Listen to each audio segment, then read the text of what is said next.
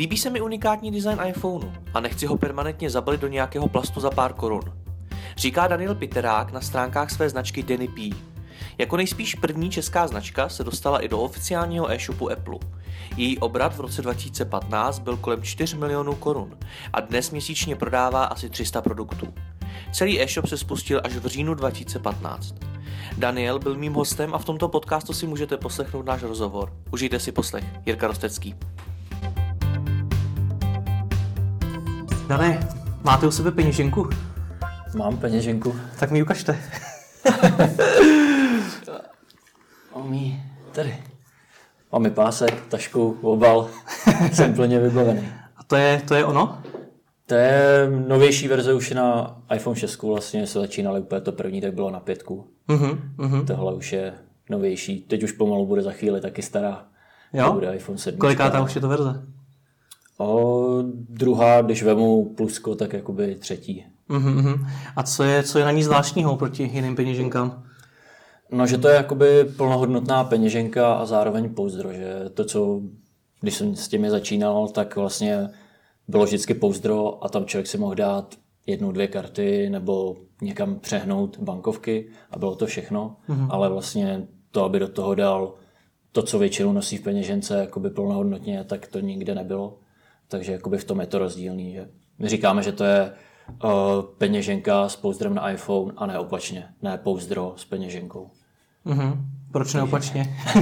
že jakoby to chápeme, takže že to pouzdro, nebo to, co je to první, tak je to hlavní. To znamená, my máme peněženku s pouzdrem, takže mm-hmm. máte hlavně peněženku, kdežto většinou jsou pouzdra s peněženkou, takže máte hlavně pouzdro jenom kryt na telefon mm-hmm. a k tomu si můžete přibalit nějakou kartu nebo někam zarolovat peníze. Mm-hmm.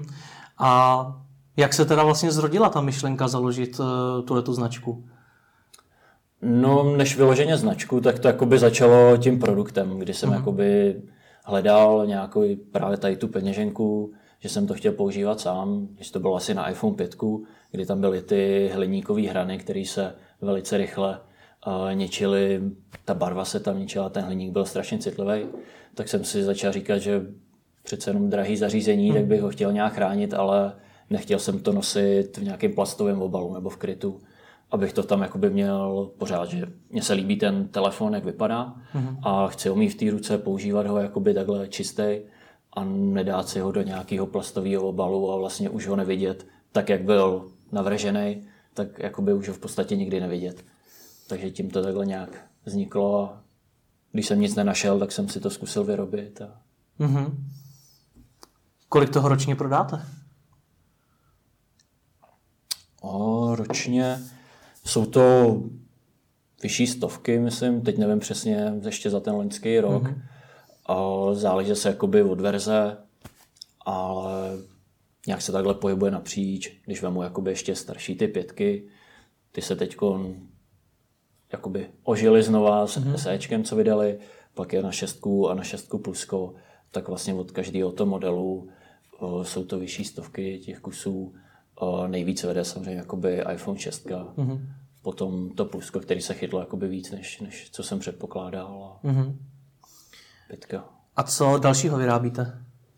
Děláme, ještě jsme přidali, máme tašky, třeba hmm. takový na notebook, obaly na MacBook, samostatný pouzdra na telefon, anebo samostatný peněženky. hmm Plus ještě opasky a klíčenky, takový jakoby doplněk. Hmm A co je tohle? Tohle je první verze peněženky vlastně s tím pouzdrem. když jsem si nějak zkoušel jakoby velikost, jak, jak to bude vypadat, nebo jak by to mohlo v reálu vypadat. Mm-hmm. Takže čistě jenom z papíru a, a ze sešívačky udělaný večer. Mm-hmm. Ale dalo to nějakou tu představu těch rozměrů, že mi šlo hlavně o to, jak to bude v té ruce vypadat, aby to nebylo moc velký, nebo aby to se nemělo nějaký prapodivný tvar. A tohle mi nějak potvrdilo, že je to přijatelný a že se hmm. může s tím pokračovat nějak dál. To je to strašně vtipný, to, že vlastně je to nějaká smlouva, tady je, tady je dárce, neodpovídá se nějaké závazky. To, to jsou prostě nějaký papíry, co jsem měl, který už se nepoužíval, prostě to jsou takový ty, který se no. čmárá nebo něco, tak ani nevím, co to bylo teda, no, možná ten obal je tam něco jiného ještě, možná Možná časem, časem zjistíte, jestli se něco objeví. Mě by zajímalo, jak, jak to vlastně vzniklo, ten nápad. To jste prostě, jak jste řekl, že večer jste prostě dal dohromady tohle tak jak to probíhalo? To vás napadlo, udělám si vlastní peněženku, našel jste si nějaký papír a jí, z ní udělal prostě první prototyp? No, mě to jakoby ta, ta myšlenka k tomu přivedla to, že když jsem přemýšlel nad tím, jak chránit si ten telefon, mm-hmm. tak potom, vždycky, když jsme chodili na oběd, tak jsem si bral peněženku a mobil. A nechtěl, už delší dobu jsem si nesedal, na peněženku jsem neměl zadní kapce, tak vždycky, když jsem přišel do restaurace, tak jsem si dal tu peněženku a na to jsem si dal ten mobil. Mm-hmm. No a přitom, jak jsem na to vždycky těch minimálně pět dní v týdnu koukal vždycky nějak při tom obědě, tak mě to přitom napadlo, že by bylo dobré to spojit. Mm. Že vlastně stejně to člověk nosí pořád u sebe a společně. Málo kdy si vemete jenom peněženku nebo jenom mobil. Mm. Že většinou to člověk má sebou vždycky. Tak proč to neskusit spojit a tak to jako by vzniklo. Mm-hmm. Jak na to reagovali ostatní, když jste jim řekl, že máte takový nápad? Tak ty reakce byly ve směs pozitivní, jakože to je zajímavý spojení. Hmm. Samozřejmě, co se mi postupně s tím, nebo i ze začátku, že jakoby to spojení není ideální pro každýho, hmm. protože se někdo, kdo telefonuje hodně často, tak pro ně je to nepraktický, že to musí furt z toho vyndavat, zandavat, takže to není praktický, ale zase jakoby je určitá skupina zákazníků, kteří i jakoby na to v podstatě čekali, když tak řeknu, celý život, hmm. že je něco, co takhle přesně to chtěli, ale nikde to nenašli a pak píšou, že jo, tohle to přesně jsem vždycky chtěl. Hmm. Ale zase je skupina, která, že to je úplná blbost, jako, hmm. jak to může někdo používat, nebo takový, že když ztratím peněženku, ztratím i mobil a takovýhle. Hmm. Takže... Hmm. Co jste potom dělal s tím, když jste to teda uh, vytvořil? No, tak potom jsem začal zkoušet nějak hledat, kdyby se to vyrobili, dělat si nějaký samozřejmě nějaký podrobnější uh, nějaký ten náčrt toho a začal jsem potom hledat, kde by se to dalo vyrobit, protože zase tím, že to byla peněženka, to, tak jsem to chtěl z kůže, tak jsem začal hledat uh, různý výrobce, kde by se to mohlo vyrobit. Hledal jsem tady v Čechách, na Slovensku, zkoušel jsem i Čínu, v Turecku a nakonec jsem vlastně vybral tady v Čechách, kde jsme si docela dobře sedli s jednou dílnou na Jihlavsku a mm-hmm. s ním vlastně spolupracujeme až do dneška. Jak to probíhá taky oslovování výrobce? To je, eh, ahoj, potřeba bych peněženku a mám z papíru sešitý prototyp. tak možná trošku podobně, ne ahoj, ale dobrý den. ale, ale v podstatě jakoby spíš je to hodně velký, nebo za mě to bylo velký hledání na internetu, různý výrobce, vlastně začalo to ať už od nějakých vlastně jednotlivých brašnářů až po nějaký jakoby větší dílny, firmy hmm. a prostě nějakou komunikací, oslovením, potom, když z té komunikace to nějak vyznělo, že to je zajímavý osobní návštěva, tak potom zase i z té osobní návštěvy člověk pozná, jak si s, s těma lidma sedne, protože si myslím, že to je taky hodně důležitý, aby to prostě fungovalo, ten, ten, ten vztah. Takže to bylo taky hodně důležitý a myslím si, že a mám je takový to, když jsem měl poprvé vlastně na, na, na to Jihlasko, když jsem měl na tu první zkusku tam, tak i, i ta krajina tam hezky se tam projíždí lesama hmm. a svítilo sluníčko a už když jsem tam jel, tak prostě takový vnitřní pocit jsem si říkal, jak tady to bude dobrý a, a nakonec to tak vyšlo. Hmm. Takže jakoby, je to taková ta ale kam prošel jsem nějakých kolik 30, 30, 40, co jsem jakoby nějak oslovil z nějakého samozřejmě zase širšího výběru, kde proběhla nějaká komunikace, co se něco zkoušelo. Mm-hmm. Z toho pak zešel jeden nějaký ideální. Jak dlouho to probíhalo? Jak, nebo jak dlouho to trvalo, než jste našel toho pravýho? No, tak to bych řekl zhruba nějaký půl rok. Mm-hmm. Od nějakého toho začátku až, až vlastně mm. po to, když jsme si řekli, jakoby, že zkusíme udělat nějaký ty, ty, ty první vzorky. Mm-hmm. Jak, jak potom probíhala ta vyjednávání? Přijel jste tam, nějakým způsobem jste se teda dohodli. Jak to probíhalo? Tak nic bych neřekl, že by to bylo něco složitýho. Měl jsem, myslím si, jakoby docela konkrétní představu, co jsem chtěl. Hmm. A spíš bylo potom otázkou, nebo to, co jsme řešili, jak to technologicky udělat, aby to hmm. jakoby fungovalo, aby se to dalo vyrobit což jako by bylo zase to know-how z jejich strany, mm-hmm. a co je možný, co není možný. prošli jsme si 20-30 jakoby prototypama těma mm-hmm. koženýma, kde jsme zkoušeli různé varianty. Vždycky něco sedělo, pak zase něco nesedělo. Takže se to různě ladilo. Zkoušeli jsme i různé umístění jakoby toho pouzdra, jak to nejlíp udělat, aby zase někde to nebylo skrbacený, aby ten telefon šel dobře vyndavat, nebo aby zase naopak nevypadnul a, mm. a podobně. Takže to se pak spíš řešilo takhle. Hmm.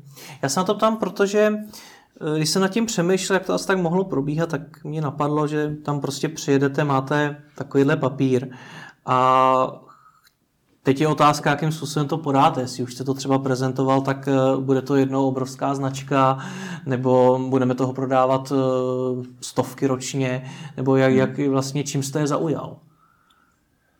Tak samozřejmě říkal jsem, že ten cíl je toho vybudovat hmm. jakoby nějakou značku, prodávat to.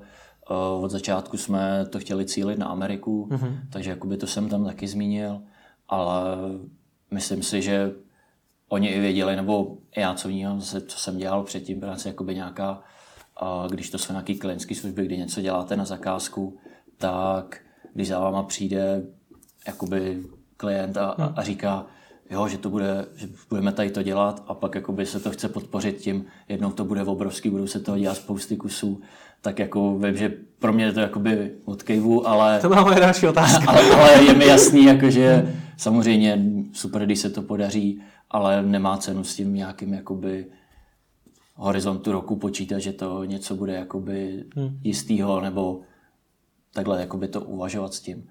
Takže já to ani jakoby takhle jsem zas tak netlačil, abych říkal vyloženě tohle z toho. Mm-hmm.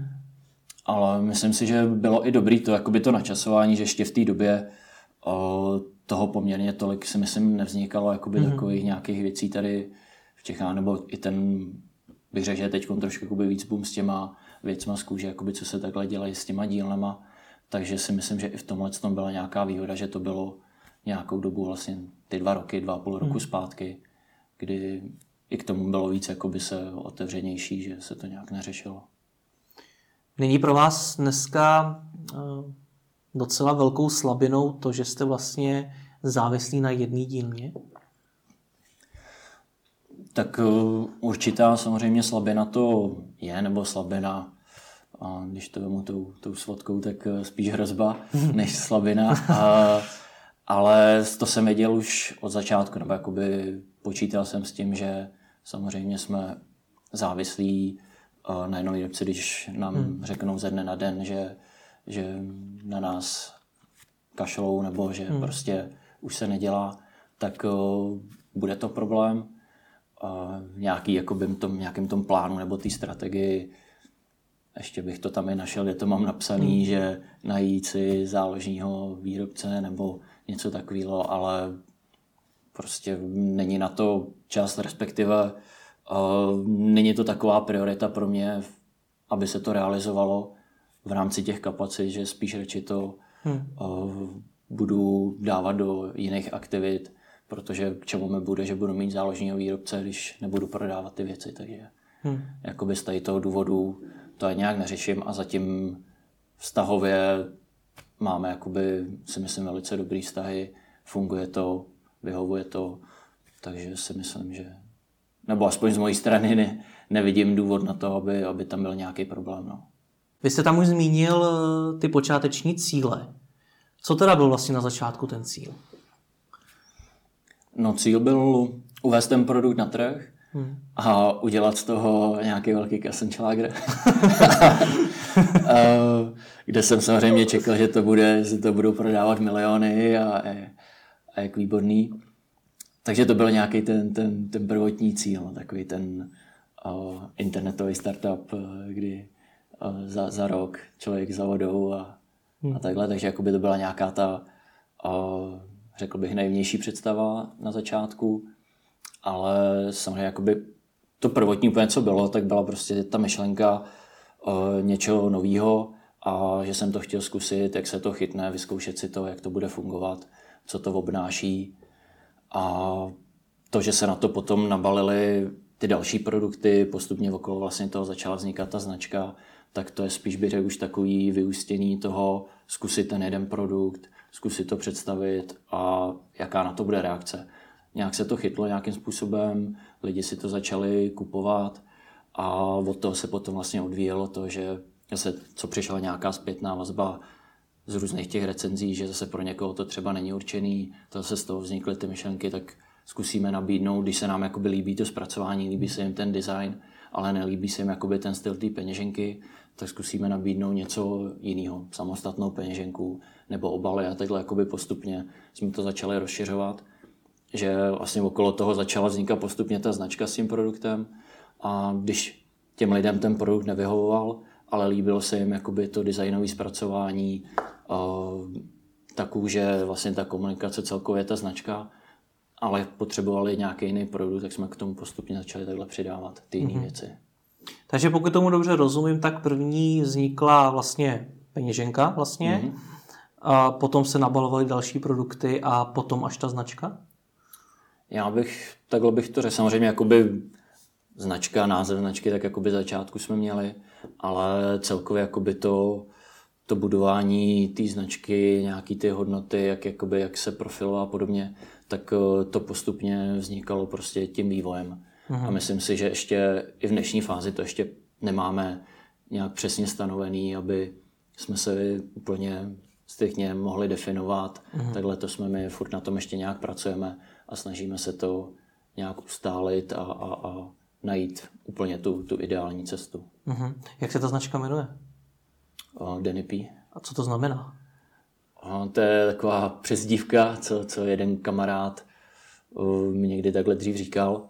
A prostě když jsme vymýšleli ty názvy, tak nic blbějšího mě nenapadlo, než, než tady to. Takže, a dobře to zní. Říkali jsme si, že i na, vlastně na ty oděvní značky, nebo jakoby, když je to to jméno, tak to taky zní zajímavě. Měli jsme tam víc těch variant, ale prostě tohle nám tak nějak znělo nejlíp a zároveň jsme k tomu dokázali najít doménový jména nějaký hmm. volný a tak jsme se proto rozhodli. No. Hmm. Jsi tam už nakousnul, že ta značka má nějaké svoje hodnoty, eh, nebo se snažíte hmm. nějakým způsobem eh, ustálit eh, a definovat. Jaký to teda jsou? Tak um, Zač- určitě si zakládáme jakoby na tom kvalitním zpracování, prostě snažíme se dělat ty produkty kvalitní, z kvalitní kůže. A snažíme se i, nebo tu kůži, co používáme, je taková, řekl bych, nestandardní na retailový jakoby poměry, protože je to vlastně ta rizí kůže, kdy ona postupem času se mění, získává se hmm. tu patinu a to se moc do obchodů nehodí, protože aby tam člověk měl vystavený produkty, vlastně, které je jeden měsíc starý a půl roku starý, tak vidíte vlastně v odstínu ten rozdíl, přitom je to furt ten stejný produkt. Plus ta kůže má ty své přirozené úvozovkách vady, jako nějaký jizvy, různý zvrásnění nebo od komáru prostě v pichy díry. A to je všechno prostě, to jsou takové jakoby nedokonalosti, které se moc v tom masovém měřítku moc nehodí. Mm-hmm. Proto většina těch produktů jsou takový, že jsou určitým způsobem upravovaný, aby měli jednolitý eh, ten vzhled, ten povrch a když se vedle sebe postavíte 10 produktů, tak všech těch 10 musí být stejných. Hmm. Takže tady tím stylem trošku mi ty, ty naše produkty jsou jiný.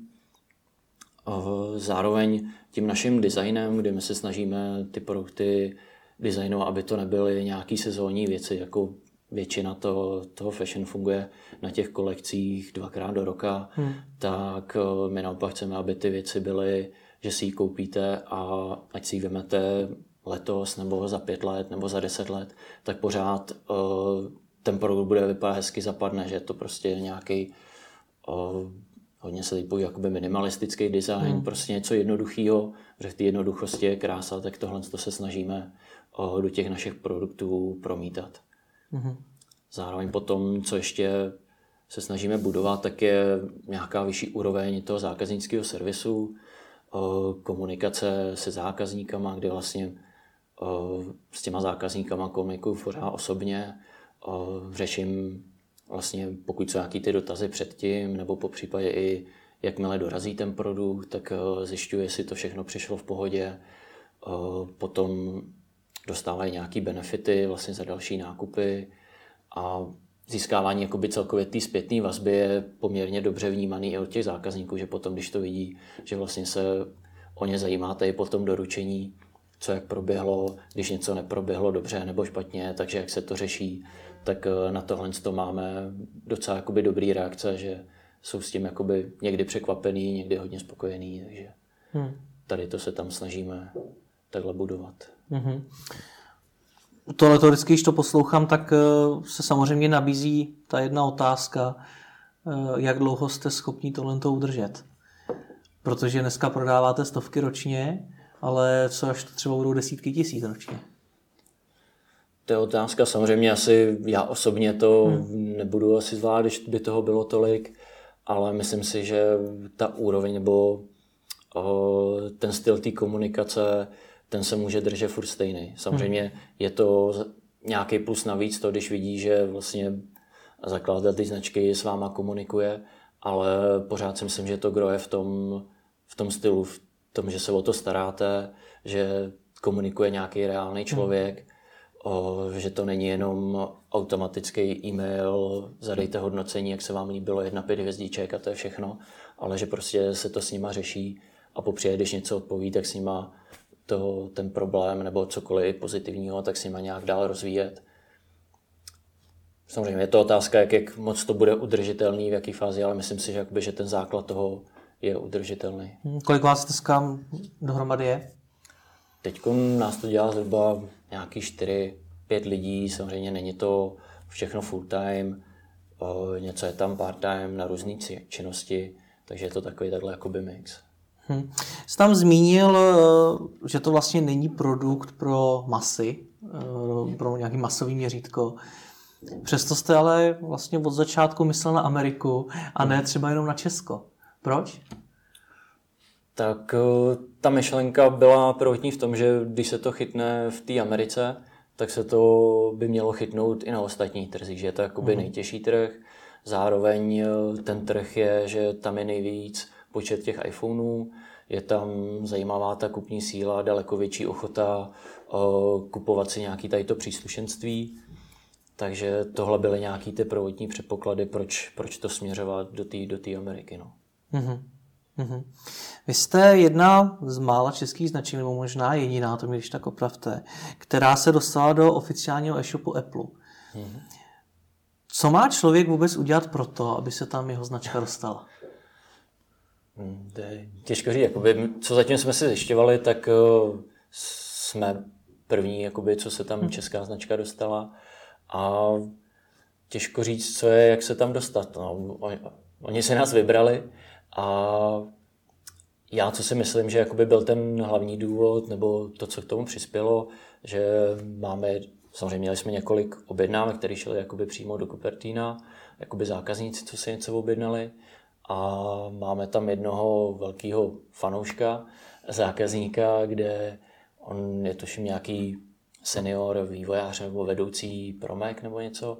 A historicky už si objednal asi 15 produktů nebo kolik, že pro sebe několik, že on používá vlastně všechny ty verze iPhoneu, že musí hmm. kvůli práci, tak si to objednal, bratrovi to kupoval, známým, pak říkal, že to dávali jako dárek nějakému vyššímu postavenému designerovi v Apple a podobně a vlastně takhle s ním uh, jsme komunikovali řekl bych, myslím, že už od vlastně iPhone 5 verze, tak kde si toho koupil víc, pak jsme udělali tu šestku, tak si koupil šestku, pak on přišel s tím, že musí používat i to plusko a jestli nebudeme mít na plusko. A mě se moc jakoby plusko dělat nechtělo, že jsem si říkal, že přece jenom větší telefon, furt ještě než se nabere jakoby nějaká hmm. ta masa lidí, co to budou používat, tak to bude nějakou dobu trvat, tak jakoby, že se mi to nechce na to dělat.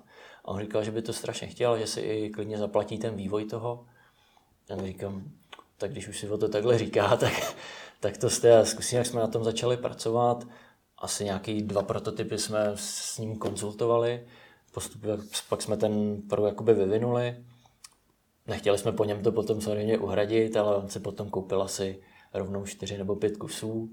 A potom po nějaký době, že jsem zase nechtěl na něj nějak moc snažit, protože samozřejmě ta myšlenka toho, jestli by se nedalo nějak dostat do, do toho Apple k ním nebo jako do těch storů, tam byla, ale zase jsem si říkal, aby to neznělo tak, že odeslala objednávka, teď nechcete nás dostat někam.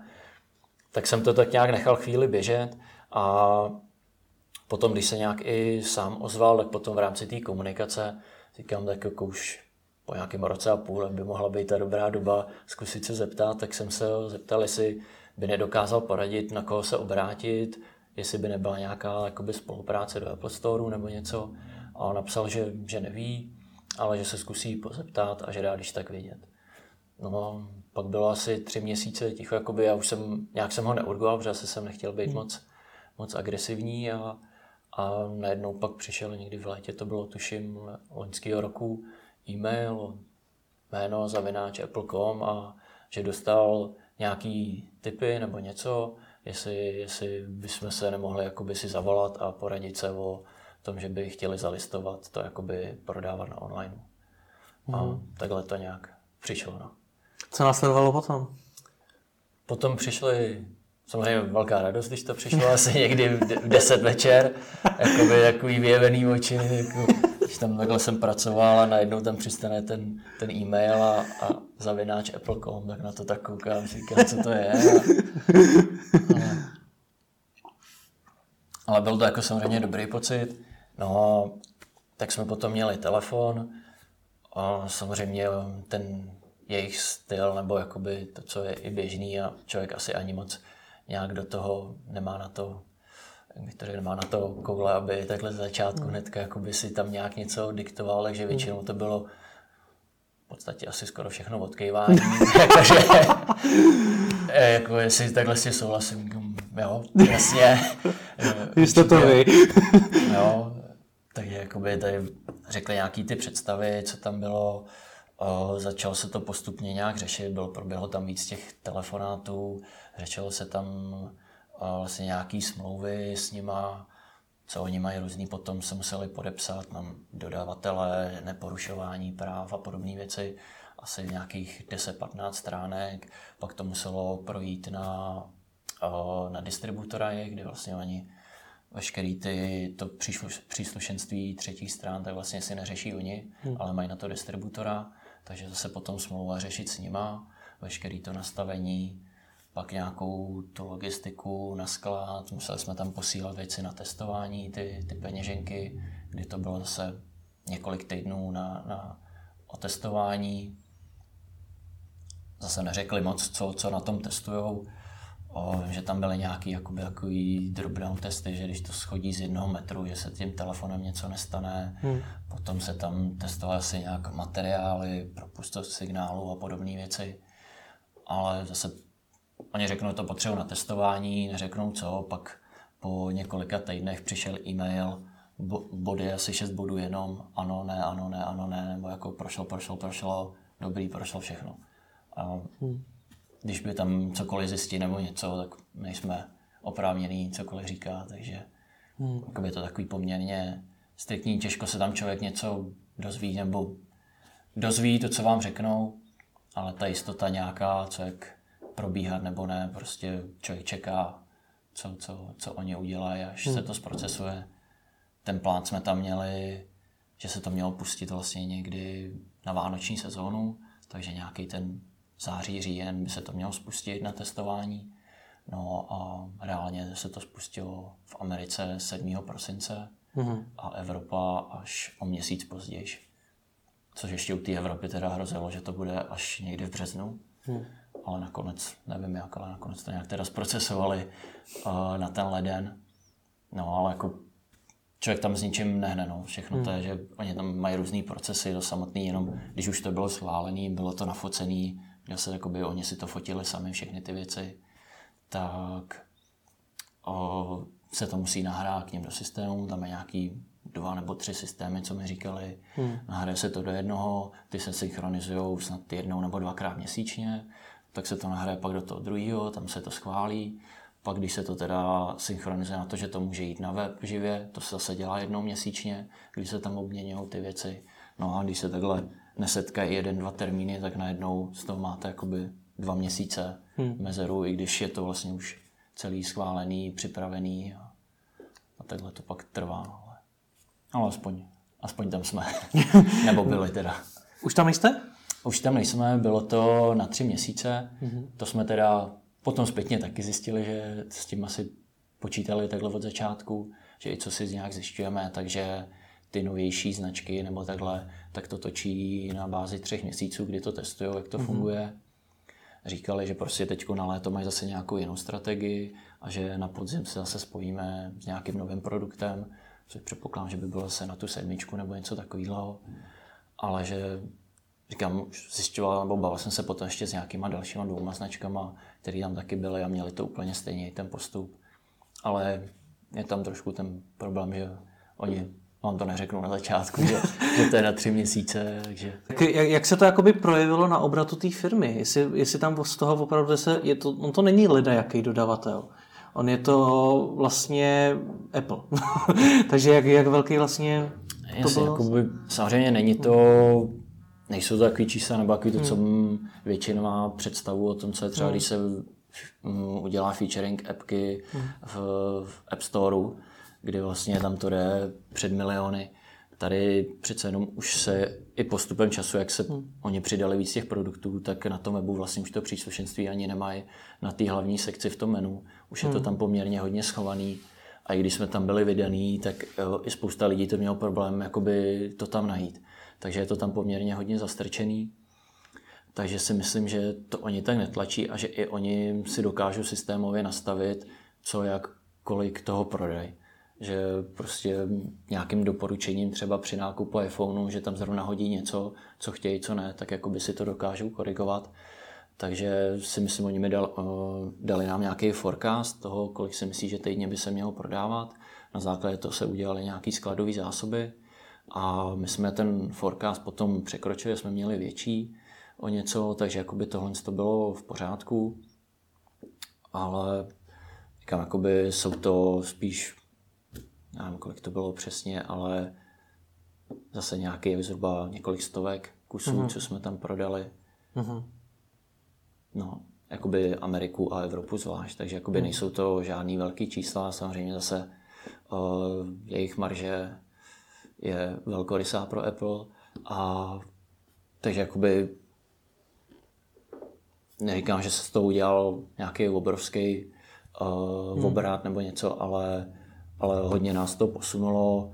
Dostali jsme se tam, dosáhli jsme něčeho, čeho jsme doufali, že dosáhneme nevím, za nějakých hmm. 5-7 let. Takže jsme se tam dostali, přineslo nám to i spoustu jakoby jiných věcí, jenom tím, že jsme tam byli zalistovaní, jsme tam byli vybraní, tak zase jsme pak byli vnímaný jinak pro ostatní nějaký partnery. Když jsme tam byli, přineslo to i nějaký trafik na náš web, vlastně jenom z toho, že jsme tam byli, že ty lidi když už nás viděli tam, hmm. tak to potom postupně přecházeli i na web, že si hledali uh, ty produkty, takže ten přínos tam byl. V čem podle vás tkví váš úspěch? Tak ano, aby asi neřekl, že ještě vyloženě úspěch. No tak rozjet, rozjet to od nuly, dostat se do e-shopu Apple a prodávat toho, byť zatím desítky ročně, ale rostete, tak já bych to považoval za úspěch.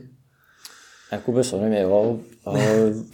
Částečně je, jakoby ty představy jsou, jsou, jsou vyšší, ty cíle jsou, jsou jinde, ale já nevím, no, jakoby co, co by, co může být jakoby to, to, hmm. to hlavní.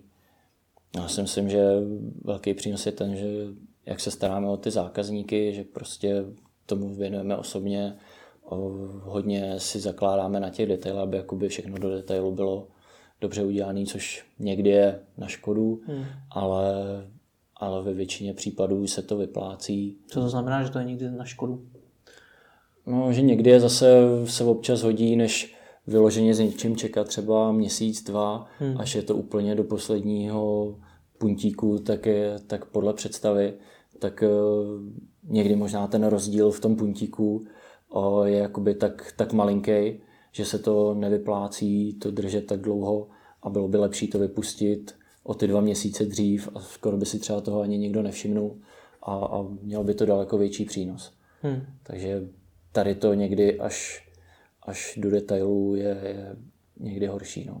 Hmm. Jakoby co ještě z dřívějška z těch mobilních aplikací, co uh, vím, že se v Americe říkal, jakoby pokud uh, vydáte produkt nebo aplikaci, za kterou se nestydíte, tak jste to vydali pozdě. Takže jakoby takovýhle, prostě co, co nejdřív to, to dostat uh, jakoby ven. A samozřejmě ty, ty produkty fyzické jsou něco jiného než, než uh, hmm. software, ale myslím si, že to jakoby vystihuje uh, tu podstatu. No. Hmm. No já, já se na to ptám z jednoho důvodu, protože mě by strašně zajímalo, co vlastně člověk musí udělat pro to, aby byl úspěšný výrobce peněženek a podobných produktů, co prodáváte. Když se nad tím zamyslím, tak co vlastně novýho, zázračného, unikátního se dá vymyslet na blbý peněžence? No, to je těžký, no. Jako, a s tím prvním tou peněženkou na iPhone se to měli relativně hmm. jednoduchý, protože je to úplně nový produkt nebo nějaký nový řešení, takže to bylo jakoby jednoduchý, jak se nějak odlišit. Samozřejmě potom s těma dalšíma produktama, ať už vezmeme jenom tu samotnou peněženku, tak tam už je to těžší, protože jak říká, těch peněženek je spousta, takže je to spíš už o nějakém tom designu, hmm. o tom nastavení té značky, jak se to jakoby, jak se profilujeme, jak k tomu přistupujeme a u nás jsem se hodně o té kvalitě a, a těch materiálech. Já se říkám, trošku se odlišujeme proti tomu, co je valná většina, třeba když máme těch peněžen v tom krámě, tak zase ta kůže, co, co tam máte k dispozici, tak eh, je něco jiného a myslím si, že ta naše je jakoby na, na vyšší úrovni, než to, co většinu si můžete někde sehnat. Takže jakoby takovéhle drobné věci to jsou, čím se snažíme nějak odlišit, ale není to samozřejmě jednoduchý. Hmm. Že jak už kožený věci nebo cokoliv, tak to je strašně starý odvětví a obrovská konkurence, všechno. Takže je to těžké se v tom nějak hmm. prokousat, odlišit, ale myslím si, že to nějakým způsobem jde. Hmm. A co teda dneska potřebujete pro to, abyste neprodávali, uh, teď nevím, říká stovky, stovky ročně? Hmm, Teď máme, zhruba jsme měli Teď máme asi 300 kusů hmm. měsíčně, co prodáváme. Měsíčně. Tak eh, abyste místo 300 měsíčně prodávali 3000 měsíčně, co je k tomu zapotřebí? No já si myslím, že pořádně doladěný toho vlastně, jak se budeme jakoby profilovat, jak, hmm. uh, uh, jaký ty hlavní hodnoty dá jakoby nastavení nebo doladění té značky. Hmm. Potom si myslím ještě do rozšíření toho našeho produktového portfolia, kdy bych chtěl ještě přidat uh, nějaký tři, čtyři produkty, plus ještě co pracujeme i, chceme se pustit do dámského sektoru, mm-hmm. uh, přidat jeden, dva produkty pro ženy a to si myslím, potom samozřejmě to dostat ještě mezi lidi, no. To mm. jakoby za, dostat to mezi lidi za nějaký rozumný peníze. Takhle bych to asi řekl, že za hodně peněz to dostat před hodně lidí si myslím, že je jednoduchý, ale za, aby ty peníze byly nějak efektivně vynaložený, ať na tu reklamu, aby na to, aby si stilo, co jakoby přímo jakoby na tu hmm. naší cílovku funguje, nebo kde vůbec uh, můžeme správně zasáhnout a podobně, tak uh, to si myslím, že je to, co nám ještě chybí a hmm. v čem se potřebujeme ještě jakoby zlepšit. Mm-hmm. Vy jste mimo jiné spoluzakladatelem firmy STRV, která vyvíjí mobilní aplikace. Eh, jaký je to posun od výroby aplikací k výrobě kožených výrobků? Já jsem tam, jakoby, to ještě, já jsem to tam začínal ještě dřív, když to ještě bylo You Like It. Hmm. Jsem to začínal, teď už STR prošel to tam nějakou změnou, takže jakoby tam už v tom neto nefiguruju, ale o, jakoby ten přechod od toho softwaru k tomu hmatatelnému, tak je, je docela velký skok. A myslím si, že jsem si to představoval o dost jednodušší, než, než co to je. Teď postupně něco zjišťuju. A zároveň ještě vlastně i v porovnání s tím, kdy jsem to začínal tohle a když jsme začínali vlastně ten, ten vývoj, tak to bylo někdy v prváku, v druháku na vysoký, hmm. kdy jsme se vlastně potkali na škole s Davidem a tak to bylo taky úplně jiný období na to něco začínat. Jednak jakoby to, že ten vývoj softwaru v podstatě člověk nic hmm. nepotřebuje kromě času a počítače A plus ještě jsme byli na té škole, takže žák, eh, náklady ty životní nebyly nějaký potřeba, že jsme si eh, nezaplatili několik měsíců, tak to bylo v pohodě a podobně. Takže to bylo, bych řekl, extrémně jednoduchý, nebo extrémně jednoduchý, jako by bylo to v porovnání to bylo velice jednoduchý. A, a teď no vlastně najednou začíná něčeho fyzického, kde jsou potřeba sklady, je potřeba něco vyrábět, vy si to vyrobíte, dáte do toho vlastně ty peníze, pak nějakou dobu to máte na skladu, pak to musíte prodat a podobně, takže jakoby ta návratnost a ty investice do toho všeho jsou úplně něco jiného, musí se tam řešit zase jiné věci, než co bylo u toho softwaru, navíc ještě tady my to prodáváme koncovým zákazníkům, hmm. tam my jsme vyvíjeli pro firmy, takže zase úplně jiný segment mezi vlastně tím prostředím firmy a, a koncoví zákazníci, takže docela rozdílný, rozdílný světy. A jako docela to pocituju, jako že ty věci, co člověk se tam musí učit, co, o, jakoby, co se všechno spálit, aby, aby mu to došlo, že to má dělat jinak, takže tady těch věcí je tam hodně. No. Co z toho je největší nuda? Je to ta tvorba těch aplikací nebo ta tvorba těch kožených výrobků? Tam se na to proto, protože když jsem se bavil eh, s Romanem Tlustým hmm. o jeho brašnářství, tak mi vlastně řekl, že ty lidi od těch počítačů vlastně dělají práci, která je dost často nudná. Jestli s tím souhlasíte?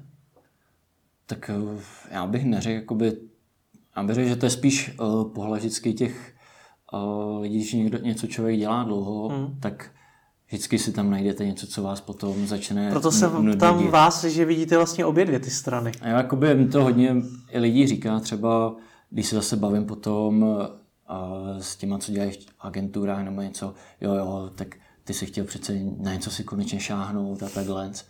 Tak jako samozřejmě to, to nadšení začátku, že najednou přejdete něco manatelného, to tam je, ale myslím si, že principiálně to obojí funguje potom stejně. Že i když potom dělá, když to balíme, dáváme tam ty pečetě, tak je to hezký, vypadá to hezky, jste s tím spokojený, no ale pak když uděláte 300 pečetí za sebou, hmm. tak uh, už toho zase takovou radost člověk nemá, protože přece jenom pečeť, pečeť, hmm. pečeť. Takže jako jo, je to matatelný, vždycky to má něco do sebe, ať už je to jakoby ten vývoj, takže tam jde spíš o ten, o ten globál, že vás to celkově jakoby, uh, musí bavit celkově jakoby hmm. ten obor nebo celkově ta práce. Jako já si myslím, že vyloženě, aby byla práce, že člověk dělá jenom to, co ho baví, tak to není, že vždycky se musí udělat i něco, co člověka nebaví a musí se to udělat, hmm. aby to fungovalo. Ale jakoby ta valná většina toho by, nebo jakoby ten princip toho by mělo být to, co baví. Hmm. Co vás na tom baví nejvíc? Tak mě na tom, jako vždycky to jsou různé věci, samozřejmě nejvíc mě baví nějaký to navrhování těch produktů. Myslím si, že to je taky hodně tím, že se k tomu tolik nedostanu, takže jakoby není to taková ta rutinní práce, že asi navrhovat uh, několik měsíců v kuse ty produkty, tak pak by to zase bylo to stejný. Ale uh, já si myslím, že to je ten mix jakoby toho online prodeje, nastavování nějakých těch, těch systémů, jak by to fungovalo, zajišťování vlastně toho celkového chodu, ať už objednávání, aby vlastně na skladu byly všechny věci, aby jsme měli ty dostupné komponenty, co potřebujeme, nějaké nastavování reklamy, řešení se a podobné věci. Prostě tady ten, ten mix okolo, hmm. to si myslím, jakoby to je to, co mě na tom baví. Hmm. Mě zajímá možná trochu nečekaná otázka, jste první, komu ji pokládám. Jakých úspěchů jste dosáhl ve sportu? No, nějaký úspěchy jsem dosáhnul. uh, si hraju od nějakých 13 let pozemní hokej a mm, z těch českých nevím kolik, ale řekl bych, že desítky titulů mistrovských, jakože mistra České republiky, ať už to mám jakoby od nějakých žáků dorostu, tak po seniorskou složku. Potom uh, co asi jako nejvíc cený, tak je stříbro z mistrovství Evropy, uh, halového hokeje, co jsme dosáhli. Teď to bude, myslím, čtyři roky. Potom jsme se účastnili mistrovství Evropy jakoby venkovního pozemního hokeje, kde se tím jakoby Česká republika byla, teď bych nekecal, třikrát. Hmm. Třikrát. Já jsem byl na, na, na dvou těch Evropách a myslím si, že ta poslední by byla asi nejúspěšnější jakoby za, za historii. Bude to znít špatně, ale jakoby dali jsme tam gol a získali jsme bod nějaký za, za remízu. A sice to zní špatně, ale jakoby tu Evropu předtím, tak jsme tam měli a skoro nějaký asi 35-0 bez jediného bodu. Bylo to docela špatný, ale my když to vezmeme, tak jakoby ta světová špička tak je ve valné většině z Evropy. Hmm. Vlastně o, co tam hrajou o medaile, tak je Německo, Holandsko, Španělsko, tak ty hrajou i olympiády, vlastně hmm. finále. Uh, takže jakoby dostat se mezi osm nejlepších z Evropy, kde v podstatě skoro všechny ty týmy hrajou na olympiádě a my to tady hrajeme s nějakýma 15 set lidma celkově, co je základná jakoby hokeje, mm-hmm. tak si myslím, že jakoby úspěch, i když jakoby takhle výsledkově to, to nevypadá. Takže tohle to a Nevím, jestli ještě nějaký další. Ještě nějaká medaile někde leží náhodou. Me- medaily ne, ale... Proč jste nešel, nešel do toho zahraničí, když eh, tady to hraje 15 lidí? No, pro mě to nějak nebyla uh, priorita, jakoby, nebo to, k čím bych se chtěl ubírat, protože jsem věděl, že samozřejmě mohl by hrát v zahraničí za nějaký peníze, hmm. ale pořád i v tom zahraničí to nejsou takové peníze jako fotbal nebo leďák kde prostě když budete hrát těch 10 let nebo 15 let, tak eh, se můžete s tím jakoby zaopatřit na ten celý život, když to člověk mm. nějak eh, neprohýří jako 80% fotbalistů v Premier League, ale a, takže jakoby nechtěl jsem ten čas obětovat tomu, že bych najednou vypadnul ze všeho, byl někde venku a věnoval se jenom tomu hokeji. A v podstatě jakoby dejme tomu, když by to bylo při škole, tak na školu zajímavý peníze, když bych hrál dobře, bych si mohl vydělat, ale neviděl jsem v podstatě v tom tu budoucnost, jakoby, nebo ten přínos do toho budoucna.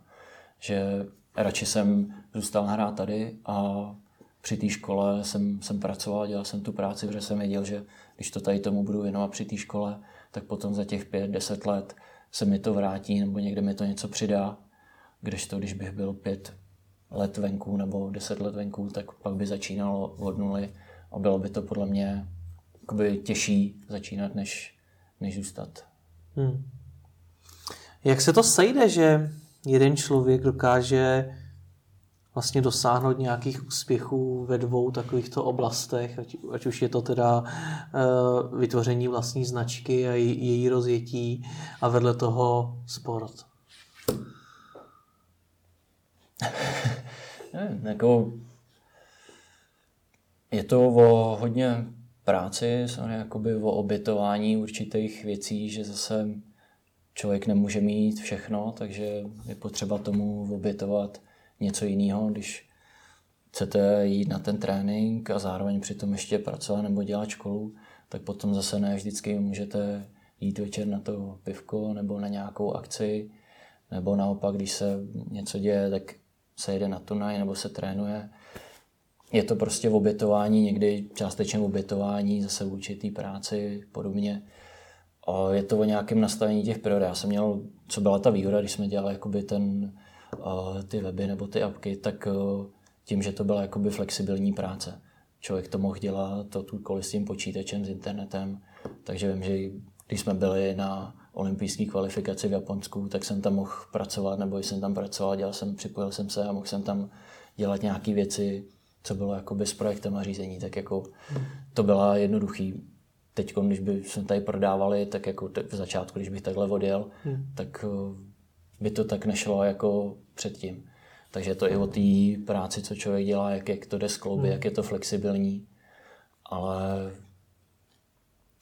říkám, jakoby jde to a myslím si, že je to fakt o tom nastavení, že člověk něco musí obětovat, aby něco měl. Hmm. Hmm.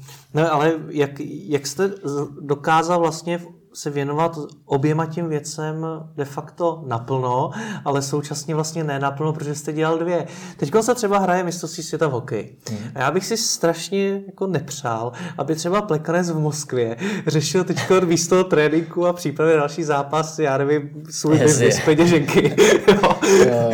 tak jak, jak jste se dokázal vlastně oddělit tyhle ty dva světy, které vlastně hmm. navzájem nějak, nějak nespolupracují a věnovat se jim fakt eh, naplno?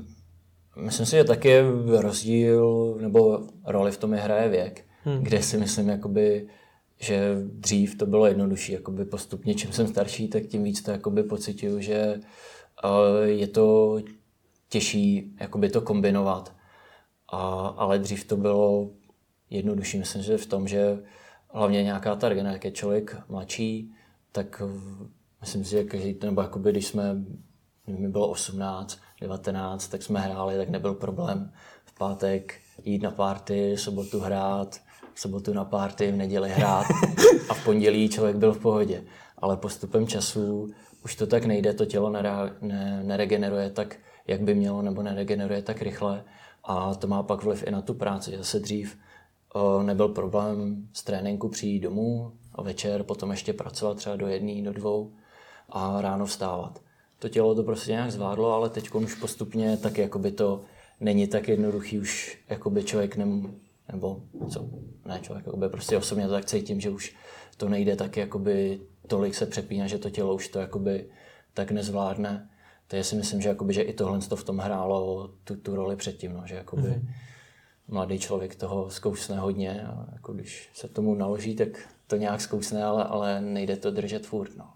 Říká, tak nám bylo 55. Jako.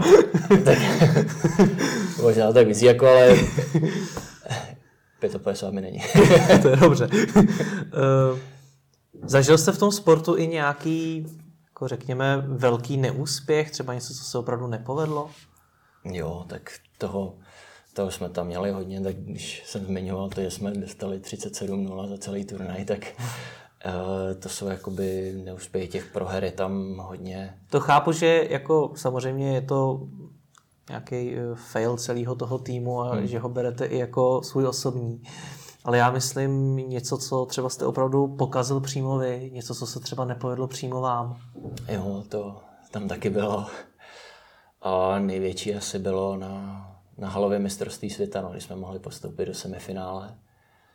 Jakoby všichni, hodně mi to kluci říkají, že, že to je ta moje šance poslední. Já jsem měl, jakoby, měl jsem tu smůlu, že jsem měl tu poslední šanci nějaký asi pět vteřin před koncem, mm-hmm. kdy jsem, eh, teď si nejsem jistý, jestli jsem mohl buď vyrovnat, anebo, nebo víc prostě o ten jeden rozdílový gol a to by nás posunulo do toho semifinále. Ale ta střela se mi nepovedla, takže jsme nakonec nepostoupili. Takže to bylo jako, jakoby nejvíc osobní z toho nějaký jakoby selhání. Samozřejmě Jaký je to, to pocit? No moc příjemný to není. Hmm. A jako člověk si to hodně vyčítá, nebo jak největší je to v tu, v tu danou chvíli, hmm. a když to jakoby všechno vám dojde potom, že, že co jak to mohlo být. Ale myslím si, že mě to se potom nějak eh, posunulo dál v nějaký té psychické odolnosti, nebo jakoby v tom potom, jak se připravovat na ty další zápasy, celkově, jakoby, jak, jak to vnímat. A tak si myslím, že mi to tady tom pomohlo. No, že mm. Samozřejmě stane se to, nevím, jakoby, jak to udělat jinak, změnit to nebo něco, to, to, to nejde. Já si to zase potom jsem si říkal těch šancí, co my jsme měli během celého turnaje, mm. jakoby, který to mohli ovlivnit, který by byly ty rozdílový, tak těch tam bylo spousta. A, ale samozřejmě jo, byla ta, moje byla ta poslední, která mohla být. Vidět a o který se nejvíc mluví. Hmm. Takže... Co to znamená, nebo co si mám představit pod tím, že vám to třeba pomohlo zlepšit tu přípravu před těma zápasama? Co to znamená? No já si myslím, že to je jakoby obecně, co se jí říká, nebo je to prostě pravda, tak ten sport je z nějakých 80%, prostě ve valné většině je to o hlavě. Hmm. A ať už jste natrénovaný sebelíp, tak eh, když prostě je v hlavě nějaký blok, tak eh, stejně to trénování nevyužijete a, a pokazíte, co se dá, nebo naopak nemusíte být natrénovaný, ale když v hlavě jste nějak dobře namotivovaný, dobře se na to soustředíte, tak můžete porazit i někoho silnějšího nebo někoho víc natrénovaného.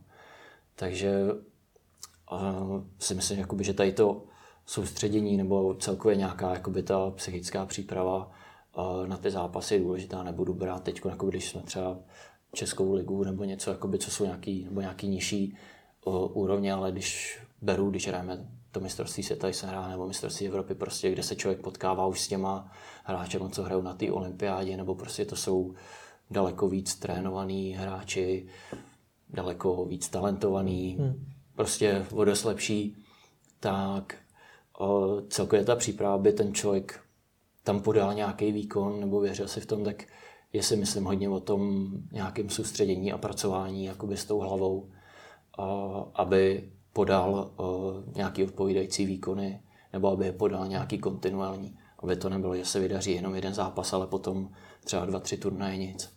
Hmm. Takže tohle to si myslím, že jakoby nějaká práce s tou psychikou nebo jakoby to soustřední a budování si toho sebevědomí herního nebo jakoby ať už osobního prostě celkově nějakého toho sebevědomí, že je myslím hodně důležitá. A právě tady ty vypjatý nebo vypjatý situace, prohry nebo i vítězství, tak jakoby si myslím, že tohle to mě jakoby v tom nějak jakoby posouvalo pořád dopředu a že mi to i pomáhá potom i v práci nebo v tom podnikání, protože zase to, co si člověk si myslím emočně zažije na tom hřišti, a když už hraje jakoby fakt ty velký zápasy, kde to podělá celýmu nároďáku a podobně, tak a si myslím, jakoby, že tady ty emoce člověk jen tak eh, nezažije jakoby v běžném životě, když nebudu brát jakože úmrtí a podobné věci, hmm. ale jakoby v tom normálním jakoby takhle hluboký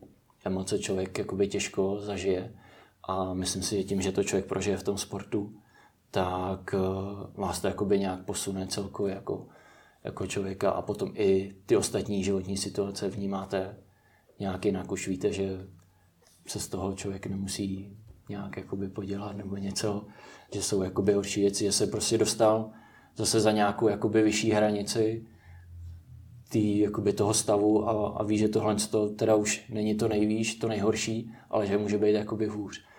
Tak jakoby to pak potom vnímá tu, tu situaci jinak a vnímá ji jakoby nějak jednodušeji. No. Tak děkuji mu za rozhovor. tak děkuji.